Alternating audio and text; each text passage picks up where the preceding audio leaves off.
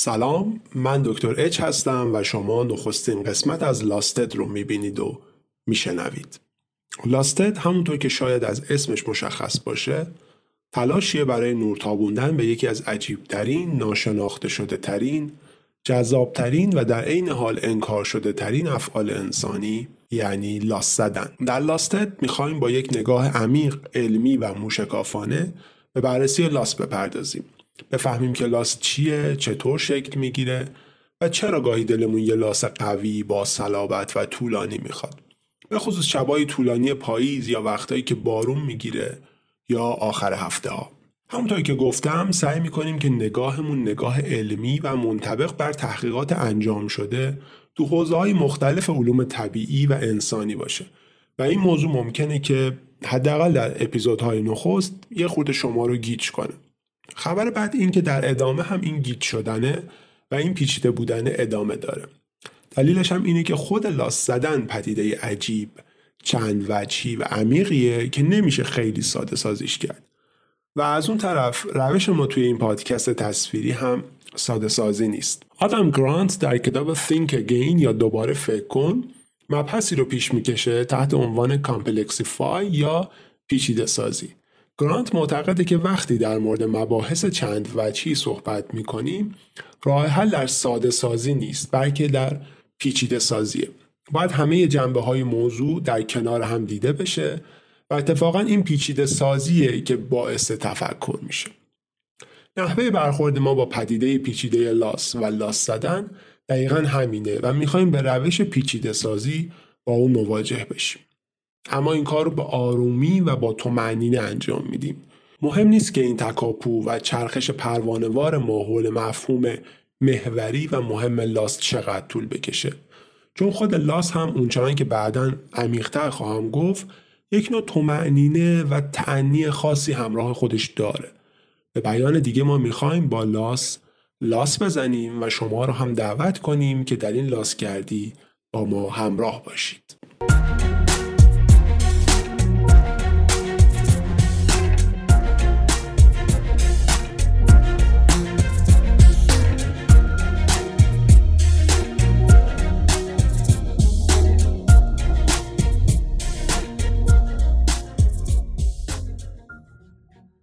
اما در اولین قدم می‌خوایم بفهمیم لاس دقیقا چیه. من در این قسمت فقط می‌خوام کمی حال و هوای یه لاس موفق رو توصیف کنم و از این طریق بحثم رو شروع کنم. توصیفی که شاید برخلاف رویه این پادکست تصویری خیلی علمی هم نباشه و شاعرانه به نظر برسه. ولی من فکر می‌کنم که برای شروع کار ما اتفاق خوبی باشه که با این توصیف کمی احساسات شما رو درگیر موضوع کنیم تا آروم آروم بریم سراغ تعاریف علمی تر بذارید توصیفم رو اینجوری شروع کنم. تو بعضی مکالمات خاص لحظاتی وجود داره که در اون لحظات ارتباط از سطح کسل کننده خودش خارج میشه و به جای فراتر صعود می‌کنه. به لایه بالاتر از سطح ارتباطات معمولی. و مکالمه در اون لایه روی یک لبه تیزی از کنایه ها و استعاره ها حرکت می‌کنه. جوری که هر دو طرف مکالمه می‌دونن و حس می‌کنن که این یک مکالمه معمولی نیست و چیز خاص و نابی در حال اتفاق افتادنه. ولی هر دوشون از درک کامل اتفاقی که داره رخ میده ناتوانن. به بیان دیگه هر دو حس می‌کنن که در این مکالمه زیرمتنی مخفی شده. ولی هیچکس حاضر به بیان مستقیمش نیست. به این لحظات شبه عرفانی که در اون روح دو طف مکالمه نشعه فرازمینی رو تجربه می‌کنه. تجربه لاس قوی یا تجربه لاسوی میگن که چون معمولا با برونریزی عاطفی هم همراهه بعضا در بین عوام به اون لاس تر یا لاس خیس هم گفته میشه. که البته بیان دقیقی نیست و من در اپیزودهای بعدی مفصل در مورد لاس و لاس تر و خشک و تفاوتهاشون توضیح خواهم داد. این لحظات شبه عرفانی یا میستیکال مومنتس ها خیلی طولانی نیستن و خیلی راحت هم به دست نمیان و اتفاقا ارزشمندی لاس به دلیل همین سختیابی اونه.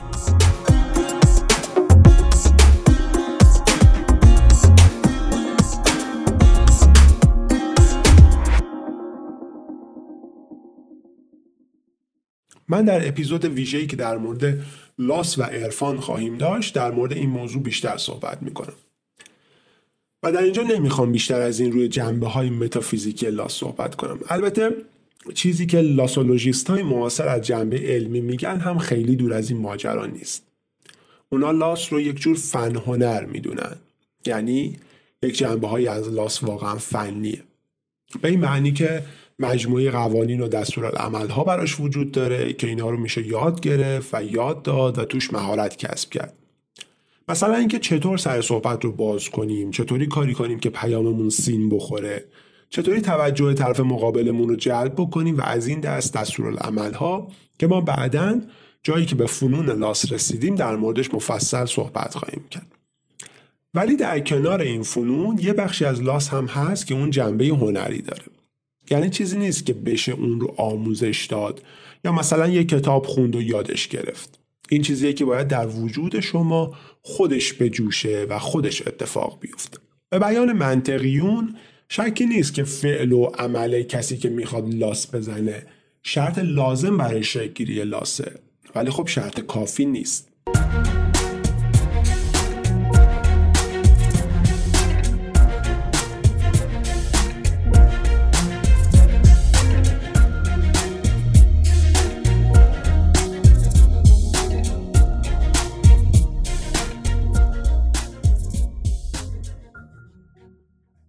اما اجازه بدید برای اینکه یه خود از جنبه متافیزیکی بحث کم کنم با استفاده از چند نمودار به یه تعریف دقیقتری از لاس برسیم. ما اگه بیایم و یه نموداری از سطح ارتباطات بینافردی بر زمان رسم کنیم به یک چیزی شبیه به این تصویر می‌رسیم.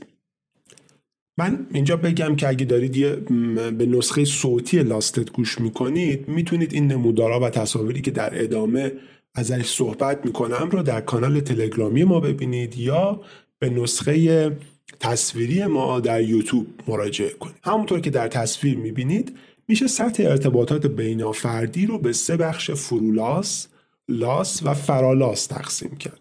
فرولاس همون سطح مکالمات عادی و معمولی ما در طول شبانه روزه. مکالمات دوستانه، مکالمات کاری، مکالمات خانوادگی. حتی مکالماتی که طی اون یه نفر داداشی یه نفر دیگه میشه یا آبجیجونی اون طرف میشه. اینا همه در همین سطح فرولاس اتفاق میفته.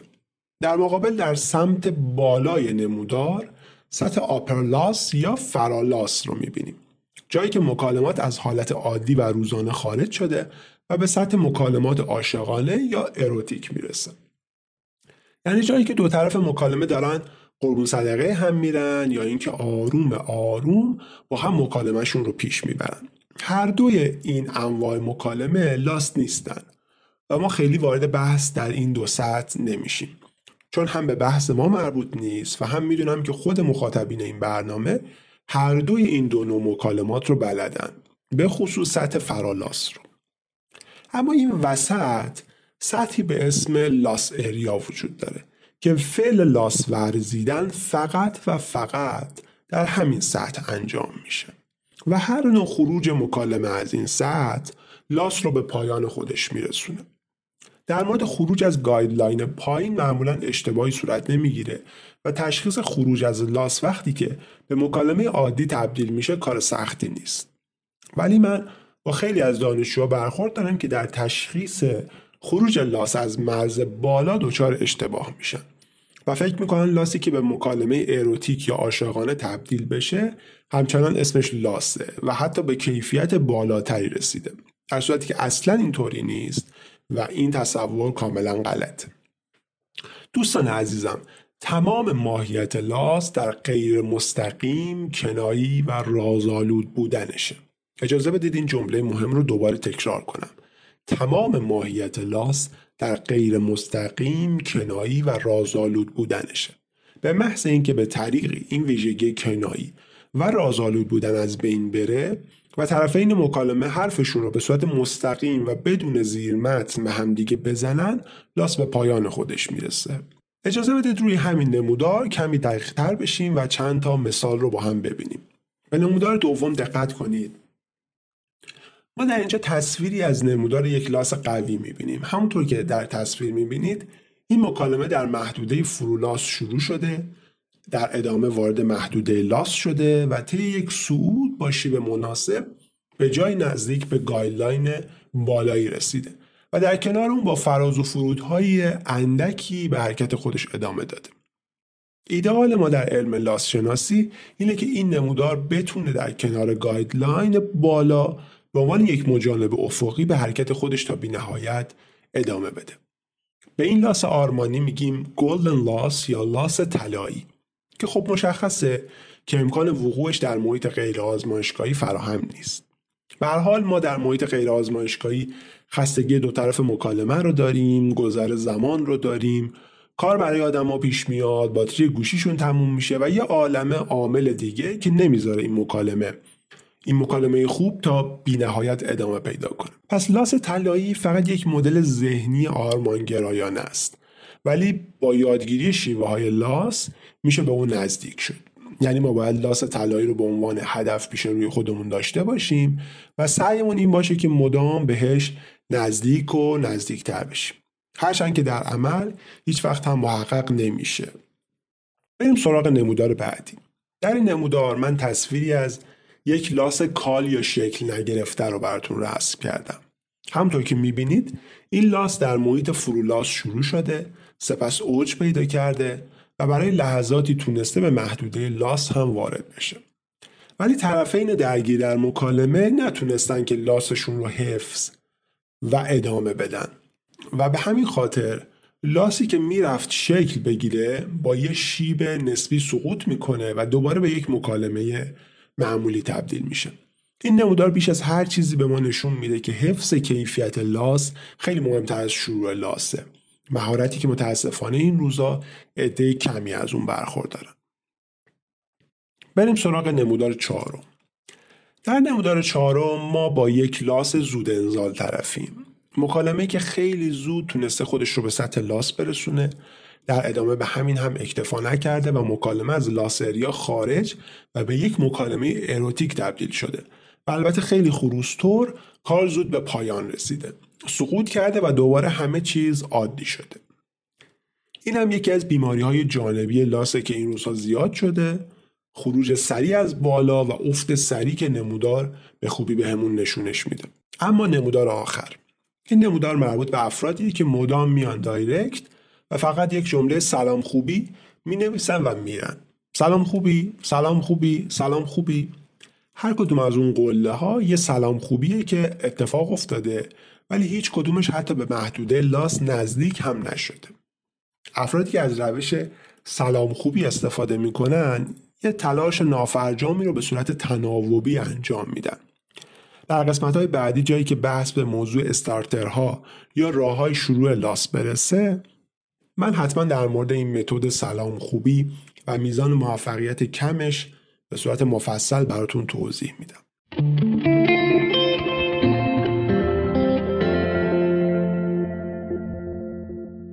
خب فکر می‌کنم برای قسمت اولمون همین میزان کافیه.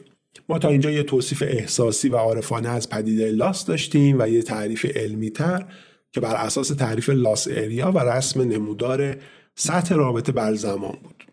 تا اینجا یه خورده ذهنمون به هم نزدیکتر شد و یک شبهی از ماهیت لاس رو می‌تونیم تصور کنیم.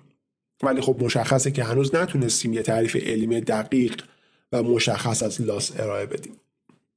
این طلب من باشه تا در اپیزود بعدی که اگه عمری باشه حتما خدمتتون میگم ما حالا حالا با هم کار داریم به قول حضرت حافظ شرح شکن زلف خمن در خم جانان کوته نتوان کرد که این قصه دراز است.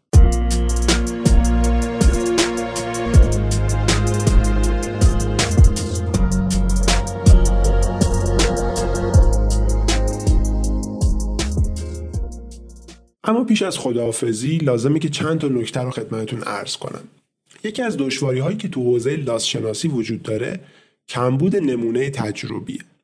درسته که لاس های خیلی زیادی در طول شبانه روز اتفاق میفته ولی متن این لاس ها معمولا در پستوی دایرکت ها خاک می‌خوره و هیچ وقت به دست محققین این حوزه نمی‌رسه که بتونن روش کار کنن. در صورتی که بیش از اون چیزی که فکر کنید به این نمونه های طبیعی نیاز وجود داره و این اصلا محتوای خام تحقیقات لاسولوژیست ها هستن. پس اگه دوست دارید که در پیشبرد علم یاری دهنده تیم تحقیقاتی ما باشید خیلی خوشحال میشیم که اسکرین شات چت های لاستون رو برامون ارسال کنید. این کار رو می‌تونید از طریق لینک چت ناشناسی که در کانال تلگرامی لاستت قرار داره برامون بفرستید. و البته اسم و هر چیزی که فکر می‌کنید لازمه رو حذف بکنید. البته ما از اپیزودهای بعدی دو آیتم تحلیلاس و پاسخ به پرسش ها رو هم به برنامه اضافه می‌کنیم که تو اولی متن لاس های رسیده از طرف شما رو تحلیل و بررسی می‌کنیم و در دومی به سوالاتی که ممکنه برای شما در زمینه مطالب مطرح شده ایجاد شده باشه پاسخ میدیم. جدای از این همراهیتون به هر طریقی با لاستد مایه خوشحالی ماست.